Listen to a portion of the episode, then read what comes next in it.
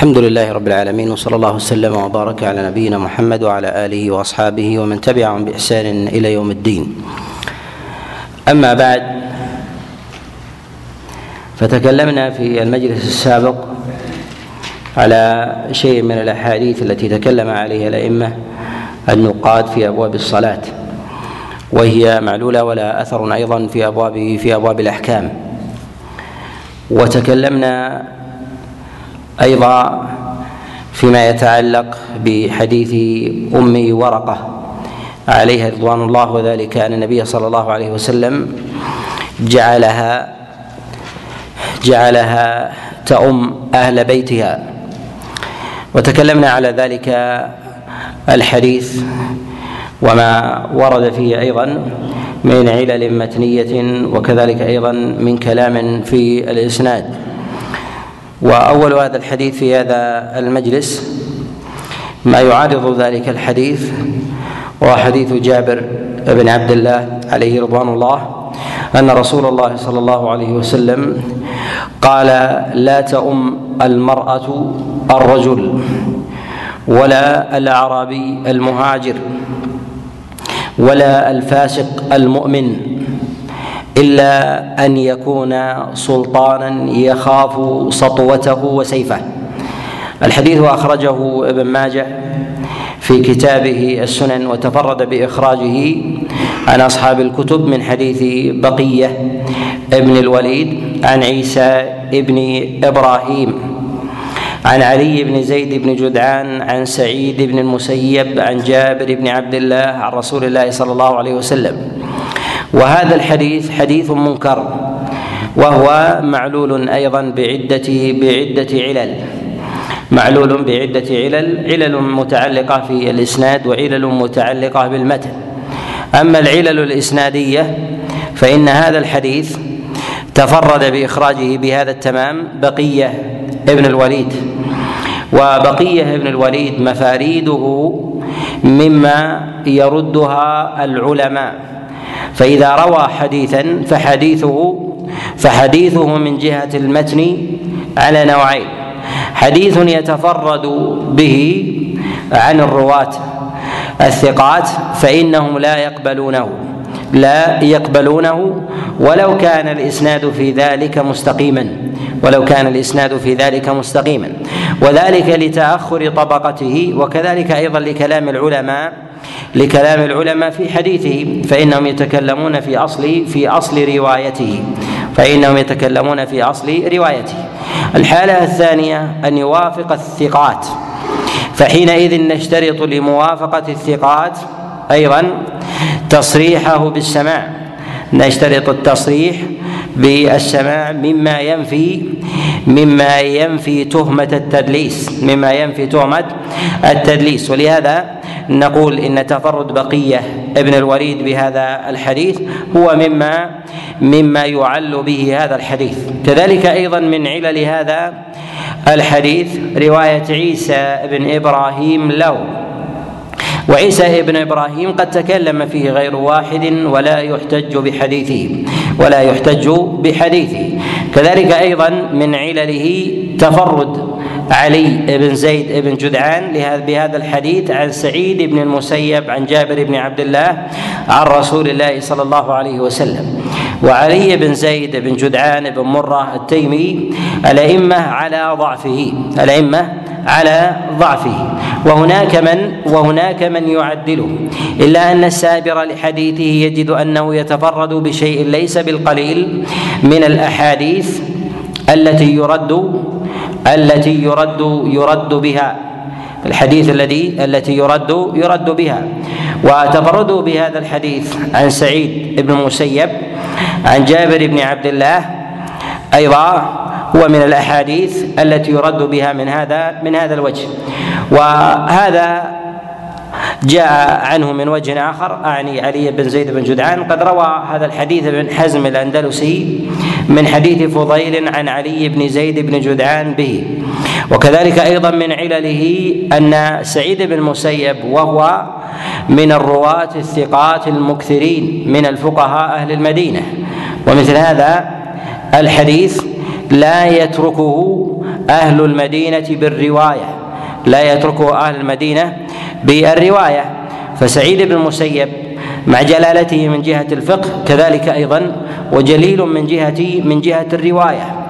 وحديثه لا لا يترك. ولو كان هذا الحديث عنده لما تفرد به علي بن زيد بن جدعان بروايته بمثل هذا بمثل هذا الوجه. ولو كان تفرد علي بن زيد بن جدعان بهذا الحديث عن دون مرتبة سعيد بن المسيب لكان في ذلك أرفق من جهة من جهة الإعلان. ولهذا نقول إن الراوي الضعيف إذا تفرد عن القوي من الرواة فهذا قرينة على الإعلان. قرينة على الإعلان. وكلما كان التباين بين الطبقتين بين التلميذ والصاحب مع قوة الحديث كان ذلك أدعى إلى الإعلان. كان ذلك أدعى إلى الإعلان. فمرتبة سعيد بن المسيب علية. ومرتبة علي بن زيد بن جدعان دنية من جهة من جهة الثقة. فلما كان التباين بينهما مع قوة الحديث هذا أصبح قرينة على رد الحديث ونكرانه عند عند الأئمة. ولهذا نقول إن من القواعد أو من القرائن التي يعل بها العلماء الحديث هو التباين بين طبقات الرواة. والتباين بين طبقات طبقات الرواة. والتباين في ذلك تباين في كثرة الرواية وقلتها مع قوة الحديث. فإذا كان ثمة تباين فإن هذا قرينة على الإعلان. والتباين في ذلك أن يكون الإمام الراوي كبير كسعيد بن المسيب. ثم يروي عنه ثم يروي عنه من هو دونه بمفاوز من المراتب في حديث ثقيل. وهذا إنما قيل بأنه قرينه على الاعلال أن الإمام كلما يعلو منزلة يحتف حوله الكبار أم الصغار يهتف حوله الكبار. فإذا تفرد فإذا تفرد بعض الرواة عنه ممن هو من دون المتوسطين فالأئمة عليهم رحمة الله تعالى يجعلون ذلك قرينة على على الإعلان.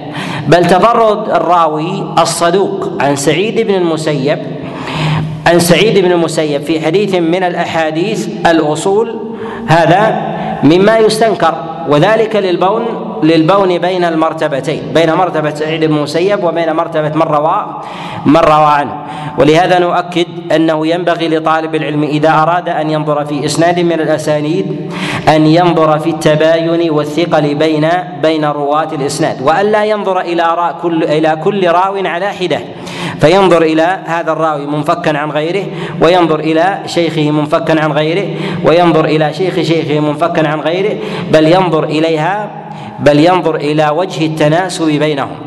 ينظر إلى وجه التناسب بينهم من جهة قوة الراوي واشتهاره وكذلك أيضا رواية الراوي رواية هذا الراوي عنه وهذا من الإشكالات المعدومة عند المتأخرين نظرا وهذا من الإشكالات المعدومة عند المتأخرين نظرا وذلك أنهم ينظرون إلى كل راو على حدة منفك عن الآخر منفكا عن الآخر فإذا نظروا إليه منفكا فإنهم يحكمون يحكمون عليه بإمرار الحديث وكذلك أيضا وكذلك أيضا تقويته. والاحاديث في هذا التي فيها بون ليست بالقليلة في هذا الباب. وهذا من أسرار النكارة عند النقاد. من أسرار النكارة عند النقاد أنهم يعلون حديثا من الأحاديث بشدة في موضع من المواضع ولا يظهر للمتأخر سبب هذه النكارة والسبب في ذلك هو التباين. السبب في ذلك هو التباين بين طبقتين بين طبقة الشيخ وبين طبقة التلميذ لماذا؟ لأنه هناك من هو أولى منه ينبغي أن يروي هذا يروي هذا الحديث فلم يروه فدل على فدل على نكارته نكارة هذا الحديث أنه رواه فوهم فيه وغلط. وهذا أيضا له قرائن تدفعه وتدفعه إذا وجد الحديث عند أحد الرواة عن هذا الإمام فهذا قرينة على أن الراوي الضعيف رواه على غير وجهه. رواه على غير وجهه. ولهذا نقول إذا تفرد راو من الرواة المحسوبين على الصدق عن إمام جليل. عن إمام جليل. ومثله ترد روايته. نقول ينبغي للناقد أن يلتمس أصلا لهذا الحديث لأنه لا يكذب هذا الراوي. لا يكذب. وإنما يهم ويغلط. وإنما يهم ويغلط. فما الواجب عليه؟ الواجب على الناقد أن يلتمس في أحاديث أصحاب ذلك الشيخ حديثا يشابهه حديثا يشابهه فوقع فيه شيء من الغلط. حينئذ ينظر في تقارب الألفاظ تقارب المعاني ما يتعلق بهذا الباب أين موضع الوهم والغلط. وربما يكون التشابه في بعض الأحاديث يسير جدا وربما أيضا يكون في باب وينقله في باب آخر. وينقله في باب آخر فيرد في ذلك الوهم. وبمقدار حفظ الناقد ومعرفته أيضا بحال الرواة ومواضع وهمهم وكذلك أيضا شدة وهمهم أو أو ضعفه. فإنه حينئذ يستطيع أن يميز أن هذا الحديث هو هو أصل الحديث الذي غلط فيه فلان والصواب أنه رواه رواه فلان على هذا على هذا الوجه. وهذا النظر يتباين فيه يتباين فيه الناس والناس لهم نظر في ذلك. ولهذا نقول إن النقد الأحاديث عند العلماء عليهم رحمة الله. لا يتوقف على ذات الحديث المسطور بين عينيه وإنما ينظر في أحاديث الباب مفاريد الرواة والتلاميذ الذين يروون عن شيوخهم وكذلك أيضا مرتبة التباين بين تلك الطبقات أيضا هي من مواضع هي من مواضع الإعلال الذي ينبغي لطالب العلم أن يكون على بينة على بينة ونظر ونظر في ذلك. الحديث الثاني في هذا نعم. يقول هنا تفرد ابن ماجه. هل هو قرينة؟ نعم. قرينة يا شيخ محمد. شيخ الإسلام رحمه الله يقول الغالب على رواية الضعف. يقول الغالب على روايات ابن ماجه الضعف. يعني على ما يتفرد به. هذا طبعا ليس على على إطلاقه والاضطراد ولكن غالب. ولكنه ولكنه غالب. وهذا لهذا نقول إن الحديث إذا وقع فيه التفرد ليس في ابن ماجه فقط. إذا بعد عن الأصول هذا قرينة على قرينة على إعلاله. قرينة على إعلاله. ليس هذا في ابن ماجه إذا قوي الحديث معنا وبعد عن الأصول ولا يوجد فيه في الأصول أصل يعضده فهذا قرينه قرينة على الإعلان. لدينا البخاري ومسلم ثم السنن ثم بعد ذلك الدواوين المشهورة كمسند الإمام أحمد وما بعدها كذلك أيضا آه، في صحيح ابن خزيمة وغيرها كلما بعد الحديث في أمثال هذه الدواوين فهذا قرينة على الإعلان. والبعد في ذلك على نوعين. بعد كتاب وبعد زمن. بعد الكتاب أن يبعد تخريج الحديث عن هذه الكتب ولو كان من طبقه من طبقتهم. ولو كان من طبقتهم فحينئذ يقال إن هذا هذا في الغالب أنه معلول في الغالب أنه معلول. وأما البعد الزمني وهو أن يتفرد راو متأخر بحديث لا يوجد عند المتقدمين لا يوجد عند المتقدمين. فهذا أيضا اماره اماره على على إعلاله ورده. نعم. هل ننظر أيضا في التفرد إلى يعني حجم المسألة يقول النظر إلى التفرد هل ينظر إليه إلى حجم المسألة في في الحديث نعم ينظر إليه.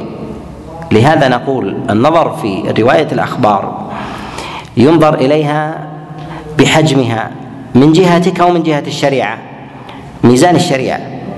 لهذا لا بد لطالب العلم إذا أراد أن ينقد رواية لا بد أن يكون بصيرا بأحاديث الباب. لا بد أن يكون عارفا بأحاديث بأحاديث الباب وربما أحاديث الباب أقوى أقوى منه معارضة له وأنت لم تقف على المعارض لم تقف على المعارض ولا تستحضره لماذا لم تقف على المعارض وأصبح ذلك علة؟ لأن الأصل في الأحاديث أنها لا تتعارض.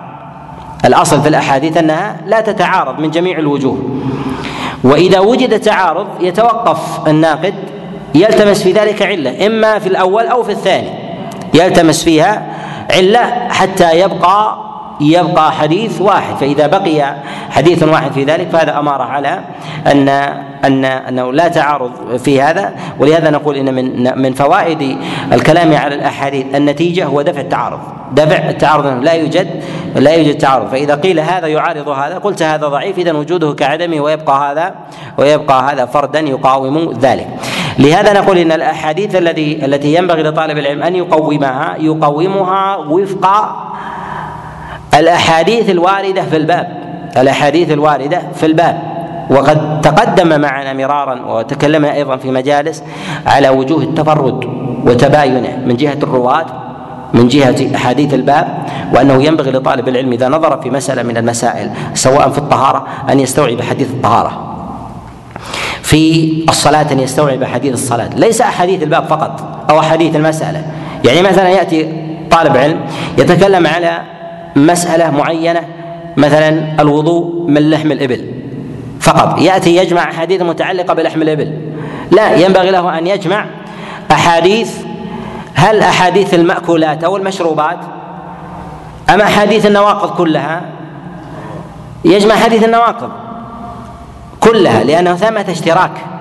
اشتراك في هذا الباب. ما هو الاشتراك؟ الاشتراك في هذا أن الشريعة تبين من الأحاديث أكثرها التباسا بالإنسان أكثر وأثبت وأقوى وأقوى في الطرق وينظر إلى أكثر النواقض التي ترد على الإنسان سواء خارج من السبيلين أو النوم أو لحم الإبل أو غير ذلك من النواقض التي التي ترد على ترد على الإنسان.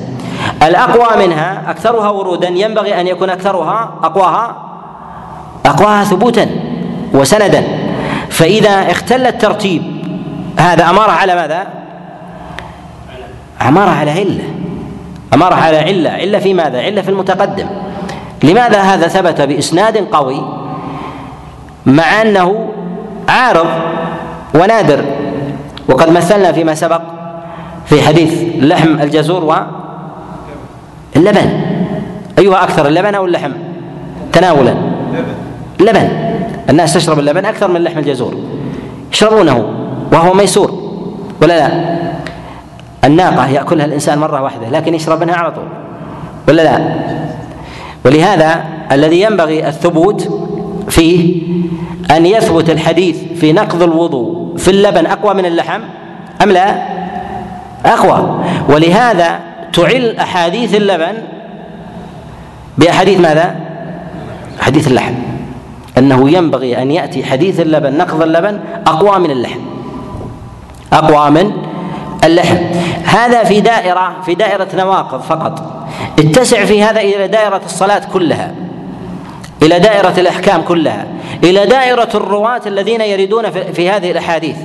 أنت نظرت في إسناد وتعرف أن هذا الراوي شأنه كبير لا ينزل إلى أمثال هذه الأحاديث. لماذا؟ لأنك تحفظ له خمسين ستين حديث. فما شأنه يحشر نفسه في مثل هذا؟ الحديث تقوم بإنكاره. تقوم بماذا؟ بإنكاره. مثل تفرد بعض الرواة مثل كبار مثل شعبة ويحيى بن سعيد وغير وغيرهم عليهم رحمة الله ببعض الأحاديث. هؤلاء كبار يعتنون بالأحاديث الأصول والأحاديث لكن لو جاء في أشياء يسيرة يسيرة جدا. آه، أو ما يتعلق بالأخبار أخبار البلدان وغير ذلك هذا في الغالب أنه ليس من حديثهم. هذا ليس من حديثهم فتظن أو أو تستريب تستريب منه وربما تقول بنكارته ولهذا ينبغي الإنسان أن ينظر إلى وجوه التفرد، وجوه التفرد لا حد لها، ثمة وجوه ظاهرة بينة وثمة وجوه يسيرة وثمة أيضا وجوه بين بين ذلك. منها ما يتعلق بالرواة، منها ما يتعلق بالمتن، منها ما يتعلق أيضا بالطبقة. ولهذا نقول كلما كان طالب العلم أبصر بالرواة وأبصر بالمتون وأبصر بالفقه أيضا بفقه أولئك لأن هؤلاء الرواة ليسوا أحجار لهم فقه فقههم ليس منصوص عليه في الكتب. لا بد أن تستحضر أنت إذا جاء أمامك إسناد خماسي لا بد أن تنظر في هؤلاء الخمسة. هذا الحديث يدل على مسألة ما هو قول هذا الراوي الذي في هذا الإسناد؟ هل وافق هل يوافق هذا المتن أو لا يوافقه؟ أين تجد هذا؟ إن لم يكن لديك ملكة وأنت تحفظ هذا فيجب عليك أن تبحث. الملكة موجودة عند الأئمة الأوائل عليهم رحمة الله في النقد ولهذا ينكرون الحديث لماذا؟ لأنهم يبصرون ما لا تبصر لكن بالنسبة لك أن تقف على إنكارهم وتقول الجرح لا يقبل إلا مفسرا أو هذا تضعيف مجمل ولا ولا يقبل هذا هذا قصور ليس بقصور قصور هذه الأشياء لا يستطيع الناقد من الأئمة عليهم رحمة الله أن يبينها كلها لك وإلا لشرح كتابا كاملا. شرح كتاب كامل. ولهذا تجد الأئمة كأبي حاتم وأبي زرعة وأحمد إذا أرادوا أن يتكلموا عن الحديث من مثل هذا الضرب يقولون منكر. لا يصح. أو نرده أو لا نقول به أو غير ذلك. يردونه لماذا؟ لوجود أشياء من هذا من هذا من هذا القبيل.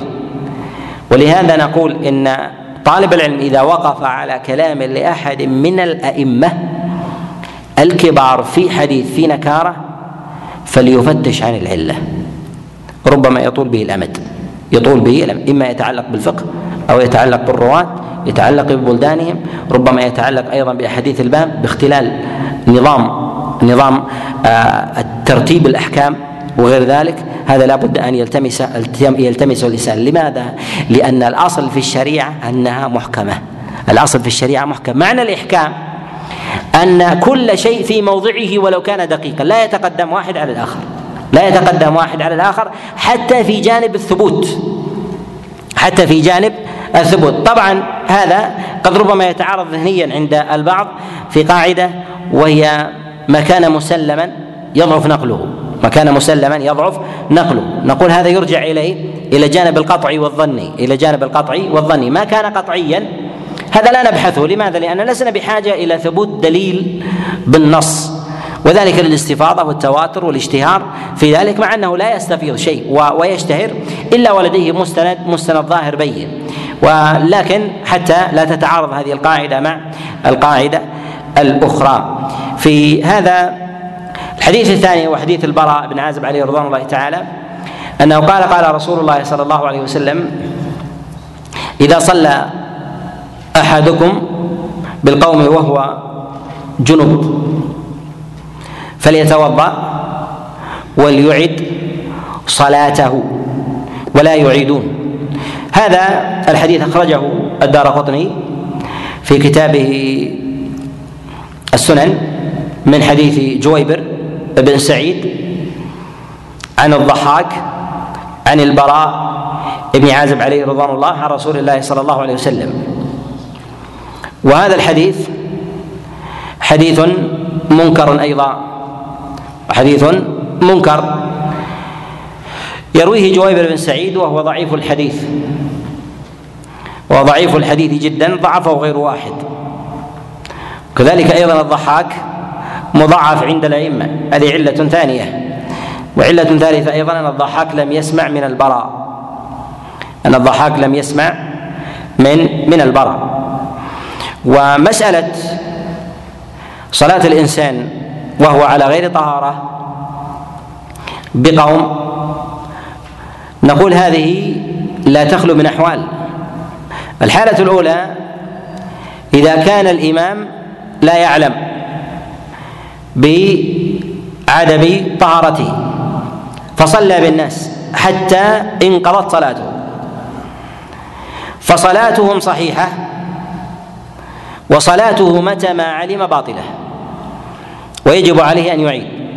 وهذه المسألة من المسائل التي يحكى فيها الاتفاق عند السلف من الصحابة عليهم رضوان الله ان أن الإمام إذا كان لا يعلم حتى انقضت صلاته. صلاة المأمومين صحيحة صلاة المأمومين صحيحة وأما بالنسبة لصلاته فمتى علم فهي فهي باطلة ويجب عليه الإعادة وإذا لم يعلم فالله عز وجل يؤاخذه بما بما يعلم وله أجره بإذن الله لأنه فعل شيئا بحسب علمه. فعل شيئا بحسب بحسب علمه كحال الإنسان الذي يأخذ الزكاة ويدفعها في يد غني يظن أنه فقير فصار فصار غنيا. فأجره حينئذ مقبول. لماذا؟ لأن الله عز وجل عمله على على ذلك وعمله على ذات العمل مباشرة.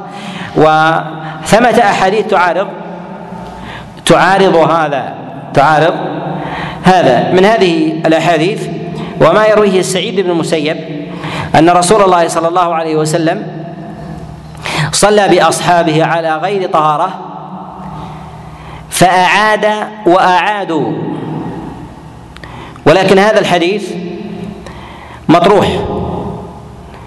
وذلك لأنه يرويه يروي هذا الحديث أبو جابر البياضي عن سعيد بن المسيب وأبو جابر البياضي قد تكلم في حديث غير واحد واتهم بالكذب. اتهم بالكذب اتهمه الشافعي عليه رحمة الله.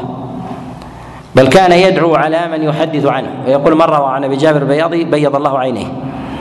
يعني أعماهما وذلك لأنه لأنه يفتري ويكذب في حديثه. يروي هذا الحديث عن سعيد المسيب عن رسول الله صلى الله عليه وسلم. والأحاديث التي جاءت عن النبي عليه الصلاة والسلام في صلاته على غير طهر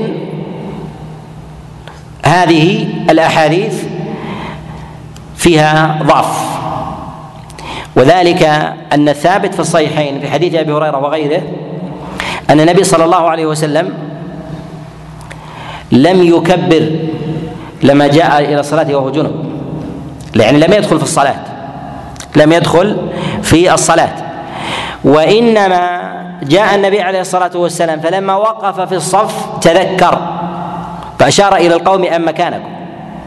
أشار إلى القوم أم مكانهم ثم ذهب النبي صلى الله عليه وسلم فاغتسل وجاء ورأسه يقطر يقطر ماء فصلى فصلى بالقوم فصلى بالقوم عليه عليه الصلاة والسلام. وهذا وهذا في الصحيحين. وأما الأحاديث التي فيها أن النبي صلى الله عليه وسلم إنما تذكر الجنابة وهو في الصلاة هي احاديث أحاديث معلولة. أحاديث معلولة. وبعضهم يجعل الأحاديث الواردة في ذلك عدة حوادث وليست حادثة واحدة. وذلك جمعا بين بين الروايات. نقول لو كانت المخارج متعددة لامكن ذلك. لامكن لامكن ذلك. فالأحاديث وإن تعدى لفظه فهو من حديث أبي هريرة وظاهر سياقه أنه قصه أنه قصة واحدة. ولهذا الذي يظهر أن النبي صلى الله عليه وسلم في في تذكره للجنابة تذكرها قبل تكبيرة الإحرام ولم يدخل في صلاته. والذي يفرع عليه الفقهاء في في المسائل وهي أن الإماء أن الرجل إذا دخل الصلاة وكان على غير طهارة كان على غير غير طهارة. ثم انفتل. هل انفتاله في ذلك ورجوعه إليهم ينيب واحدا أم يتوضأ ويرجع وهم على ما هم عليه؟ هم يبنونه على ما على هذا ما جاء عن رسول الله صلى الله عليه وسلم. نقول النبي أمرهم بالانتظار لأنه لم يكبر بهم. لم يكبر لم يكبر بهم. وأما إذا كبر الإنسان وهو على غير طهارة فحينئذ نقول إنه علم بحاله وعلم الناس به وعلم الناس به. إما يقدمون واحدا يصلي بهم يصلي بهم ويكمل الصلاة أو يكملون فرادا. ولو قدموا واحدا هو هو الأفضل. ولو قدموا واحدا هو هو الأفضل. وأما إذا طرأ النقض على صلاة المصلي في صلاته طرأ النقض على الإنسان في صلاته فهنا مسألة. هل يخرج ويتوضأ ويرجع ويبني على ما مضى من صلاته على ما مضى من صلاته نقول هذا جاء عن عبد الله بن عمر. إنه كان يخرج ثم يبني عن صلاة على على صلاته. وروي ذلك أيضا مرفوعا عن رسول الله صلى الله عليه وسلم. وهذا خلاف قول الجمهور. وهو خلاف قول الجمهور أن الإنسان إذا انتقض انتقضت صلاته ويستأنف ويستأنف من ويستأنف من جديد. استأنف في ذلك من جديد. الحديث الرابع نعم. نعم. لا أعلم فيه مخالف له.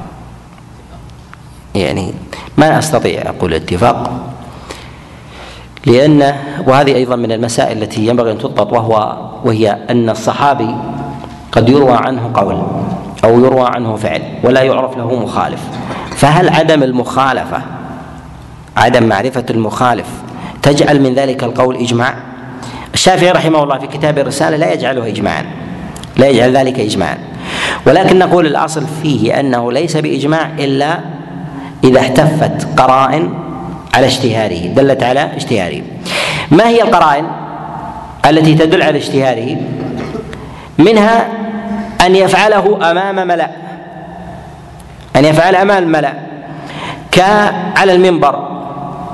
ومن ذلك في في وضوء يوم الجمعة لما دخل عثمان. لما دخل عثمان. وقال ما هو إلا أن توضيت توضأت وأتيت. فقال هو الوضوء أيضا. ولم يرجعه عمر بن الخطاب ليغتسل لأنه آثم والسكوت عنه في ذلك لا يجوز فيجب أن يغتسل ثم ثم يرجع. هذا دليل على على الموافقة والاستفاضة دليل على الموافقة والاستفاضة. ولهذا نستطيع أن نقول إن الصحابة يجمعون على عدم وجوب غسل يوم الجمعة. على عدم وجوب غسل يوم الجمعة. وسبب في ذلك أنه جاء عن فلان وفلان ولا يعرف لهم مخالف. ولا يعرف لهم لهم مخالف مع اشتهاره. ومن ذلك أيضا الترديد خلف المؤذن. الترديد خلف المؤذن. عثمان بن عفان كما جاء عند ابن المنذر وغيره أنه كان على المنبر ثم يأخذ المؤذن في أذانه وهو يتحدث مع الناس يسألهم عن أخبارهم. يسألهم عن عن اخبارهم وهذا فيه إشارة إلى أن المؤذن يؤذن وهو منشغل بالحديث مع الناس. يسألهم عن البيع والشراء وأحوال وأحوال السوق. وهذا دليل على أن الترديد خلف المؤذن مستحب واجب مستحب. ولو كان واجبا ما فعله عثمان امام الناس و ولا ينكر عليه. ولهذا نقول إن الترديد خلف المؤذن سنة ليس بواجب كما جاء عن عثمان ولا مخالف له من الصحابة فصار اجماعا فصار اجماعا.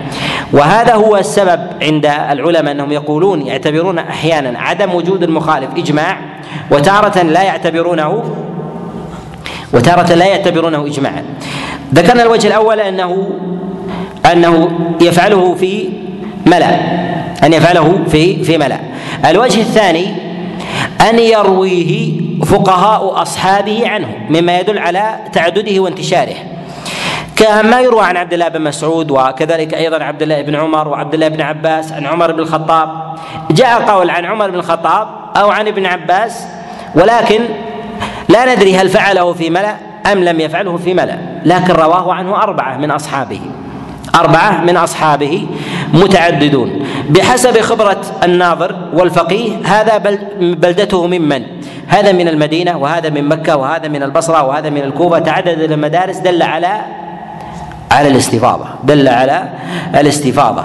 وهذه قرينة على على على ذلك ولهذا نستطيع أن نقول إن إنه روي عن فلان ولا مخالف ولا مخالف له.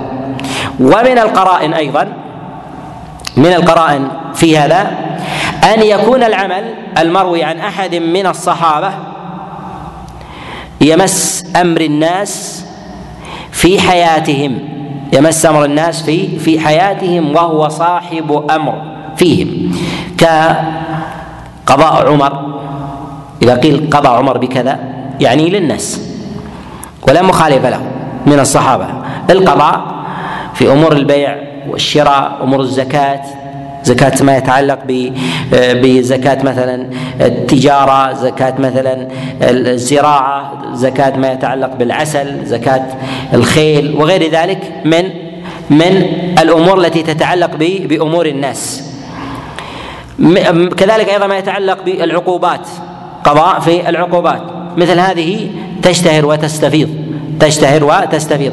وليست أعمالا فردية كفعل الإنسان في صلاته. كفعل الإنسان يفعلها في صلاته من قيام الليل أو يفعله الإنسان مثلا في طعامه في أكله أو نحو ذلك. فلا يقال إن هذا يشتهي لأن الإنسان ربما يفعلها مع واحد أو اثنين يفعلها مع مع واحد أو اثنين. القرائن في ذلك لا يستطيع الإنسان أن يحصرها. تتولد وربما يجتمع في الخبر الواحد قرينتين وربما ثلاثة وربما يتأكد لدى الإنسان آه، في في ذلك. ومن هذه القرائن أيضا أن الصحابي الصحابي إذا روي عنه قول وثبت أن هذا القول مبكرا أن هذا القول مبكر لديه. وذلك أن من يرويه عنه كبار أصحابه كبار كبار أصحابه. وذلك أن يرويه أحد الكبار ثم يرويه متأخر من من صغار أصحابه. فدل على أنه يرويه عن ثلاثين أو أربعين سنة وهو على هذا وهو على هذا القول. ثلاثين أو أربعين سنة وهو على هذا القول. يعني هذه الفتيا ما جاءت في آخر حياته ما جاءت في آخر في آخر حياته بل كانت موجودة عن عنده على ثلاثين أو أربعين أو أربعين سنة. فهذه قرينة على ماذا؟ قرينة على على الاشتهار والاستفاضة. من هذه القرائن بعضها أقوى بعضها أقوى من من بعض. ولهذا نقول إن إن الأصل في ما جاء عن الصحابي أنه ليس إجماع إذا لم يعرف له مخالف إلا لوجود قرينة تدل على الاشتهار وهذا ما رجحه الإمام الشافعي رحمه الله في كتابه في كتابه الأم. الحديث الرابع في هذا هو حديث وابصة. ابن معبد عليه رضوان الله أن رسول الله صلى الله عليه وسلم قال لرجل صلى خلف الصف هل اجتررت رجلا أو صففت في الصف؟ هذا الحديث في حديث وابصة فيه لفظة اجتررت إليك رجلا. حديث وابصة من جهة الأصل. في صلاة المنفرد خلف الصف مبحثه آخر. مبحثه آخر. ولكننا نتكلم على اشتررت إليك في هذه اللفظة. وهذا هذه الرواية جاءت قد تفرد بها السري بن إسماعيل. وهو متروك الحديث. وهو متروك الحديث. وجاء ما يعضد ذلك عند أبي داود وهذا الحديث الخامس عند أبي داود في كتابه المراسيل. من حديث يزيد بن هارون عن الحجاج بن حسان عن مقاتل ابن حيان أن رسول الله صلى الله عليه وسلم قال إذا جاء أحدكم ولم يجد فرجة في الصف فليختلج إليه رجلا. فليختلج إليه رجلا يعني فليجر إليه رجلا. هذا الحديث مرسل أخرجه أبو داود في كتابه المراسيل وكذلك أخرجه البيهقي في كتابه السنن أيضا ومقاتل بن حيان يرويه ويرسله إلى رسول الله صلى الله عليه وسلم ومراسيله في ذلك هي أشد المراسيل ضعفا. هي أشد المراسيل مراسيل ضعفا. ولا يقال بأن هذا الحديث يعضد الحديث السابق.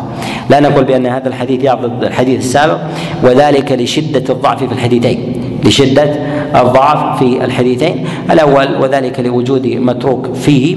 والثاني لأنه من أوهى المراسيل فربما كان في رواته ثلاثة أو أربعة. أيضا من الرواة الذين الذين ربما يكونون ضعفاء وربما يتهمون أو غير ذلك.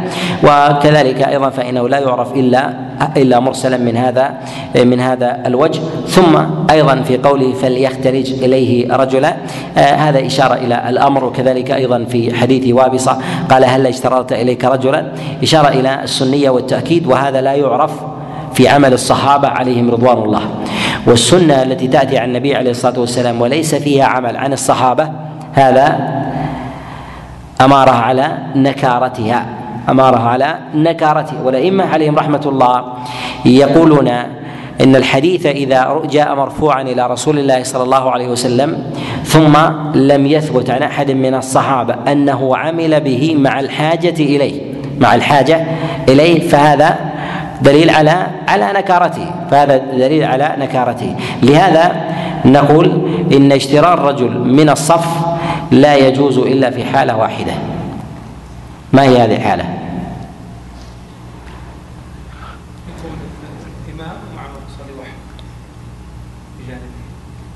لا هذا ليس صف ليس صفا. إذا اشتريت رجل ودخلت مكانه. هذا جائز وغير جائز؟ نعم. جائز. جائز. كيف يكون جائز؟ نقول جائز إذا كان الذي في الصف طفل. امرأة. ها؟ اختلاط الصلاة؟ إذا كان في الصف طفل فتجره ثم تكون مكانه. أو كان غير مكلف كالمجنون أو نحو ذلك لماذا؟ لأن النبي صلى الله عليه وسلم يقول ليلني منكم أولو الأحلام والنهى وهل ثبت ذلك عن أحد؟ نعم ثبت عن أبي بن كعب كما رواه النسائي من حديث أبي مجلس لاحق بن حميد عن قيس بن عباد قال وقفت في الصف فإذا ب قال أصلي فإذا برجل يجرني ويقف مكاني. قال فلم أعقل من صلاتي شيئا. يعني من الهم. قال فلما انفتل فإذا هو أبي. فقال لا تجد علي في نفسك. أبي من أئمة القراء من الصحابة عليهم رضوان الله أيضا ومن فقهائهم وكان قيس صغير لكن وجد في نفسه. فقال لا تجد علي في نفسك.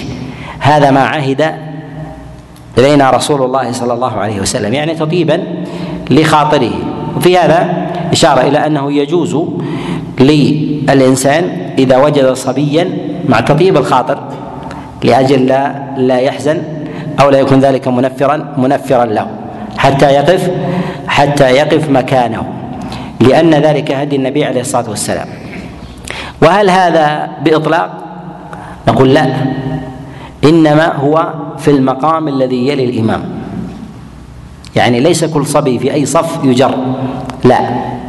في الموضع الذي أرشد إليه النبي عليه الصلاة والسلام ليليني منكم أولو الأحلام والنهى. يعني ما قرب من النبي من من مقام الإمام فهذا الذي يكون لأولي الأحلام والنهى والعقول. يعني البالغين وكذلك أيضا العقول. لماذا؟ ربما يحتاج إليهم الإمام ربما يرتج عليه أو ينسى أو يسهو في صلاته أقرب الناس إليه. ثم الصلاة مقام عبودية ومقام اجتماع فالاليق ان أن يكون في هذا الموضع أهل القدوة؟ أهل القدوة تعظيما لمقام الصلاة وتشريفا لها. تشريفا لا الا يكون الكبار واهل القدوه في القدرة في أو الأطراف وغير المكلفين يكونون يكونون دون دون ذلك. وأما الاشترار في في الصف نقول إن هذا لا يثبت عن النبي عليه الصلاة والسلام من جهة الأصل وإنما هو فقه فقهه أبي بن كعب عليه رضوان الله تعالى كما جاء في الخبر السابق. وثم أيضا من نكارة هذا الحديث النكارة المتنية. النكارة المتنية. النكارة المتنية أن النبي عليه الصلاة والسلام فيما ينسب إليه في هذا الحديث قال اشتررت إليك رجلا. يعني الفرجة لا يكون فيها أحد. وهذا من قطع الصف. هذا من قطع الصف. فهو يريد أن يجبر صلاته بمصل معه ليفتح فرجة في الصف يفتح فرجة في الصف. وهذا قطع للصف ولا ولا يجوز قطع للصف ولا لا, لا يجوز. ولهذا نقول إن أيضا المتن آه، أن المتن في ذلك منكر ولا يثبت عن النبي صلى الله عليه وسلم في هذا في هذا شيء. وكذلك أيضا فإن الصفوف في آه، آه، في آه، زمن رسول الله صلى الله عليه وسلم. كذلك أيضا الصحابة وجب فيها التمام والكمال وعدم الوصل والقطع. فإن الإنسان إذا وصل قطع الصف الأول ليكمل الصف الثاني هو إتمام لما لا يتم إلا بتمام الأول. ولهذا النبي عليه الصلاة والسلام يقول أتموا الصف الأول في الأول كما جاء كما جاء في الصحيح. ولهذا النبي عليه الصلاة والسلام أمر بإتمام الصف الأول والتمام في ذلك على نوعين. التمام في ذلك على على نوعين. تمام في أثنائه وتمام في أطرافه. تمام في الأثناء واجب. والتمام في الأطراف مستحب. تمام في الأطراف مستحب. ومعنى التمام في أثنائه في أثنائه لا يكون ثمة انقطاع. أما من جهة الأطراف أن لا يكون مثلا الصف الأول عشرين والصف الثاني ثلاثين. ولا يكون الصف الثاني ثلاثين. فيكون الصف الأول أتم من؟ من الصف الثاني وهكذا. فلو أخذ الإنسان أحدا من من من طرف الصف هل يسوء؟ يسحب شخص من طرف الصف في الخلف. نقول الاجترار أصلا لا ليس من السنة. الاجترار أصلا ليس ليس من السنة ثم أيضا فيه كلفة وكذلك أيضا نقل للإنسان من الفاضل إلى المفضول وهذا لم تدل به به الشريعة. وأما حديث وابصة أن النبي عليه الصلاة والسلام في قوله أعد الصلاة في من صلى خلف الإمام هذا الحديث فيه كلام فيه كلام ولكن نرجع الحديث إليه مع اختلاف الأئمة. ذلك أن الإمام أحمد عليه رحمة الله وإسحاق بن راهوية يثبتونه يقولون بهذا الحديث ولهذا يقولون بعدم صلاة يقولون بعدم صحة يقولون بعدم صحة صلاة المنفرد على خلاف جمهور العلماء على خلاف جمهور العلماء الذين يعلون هذا الحديث من الفقهاء. والله أعلم وصلى الله وسلم وبارك على نبينا محمد.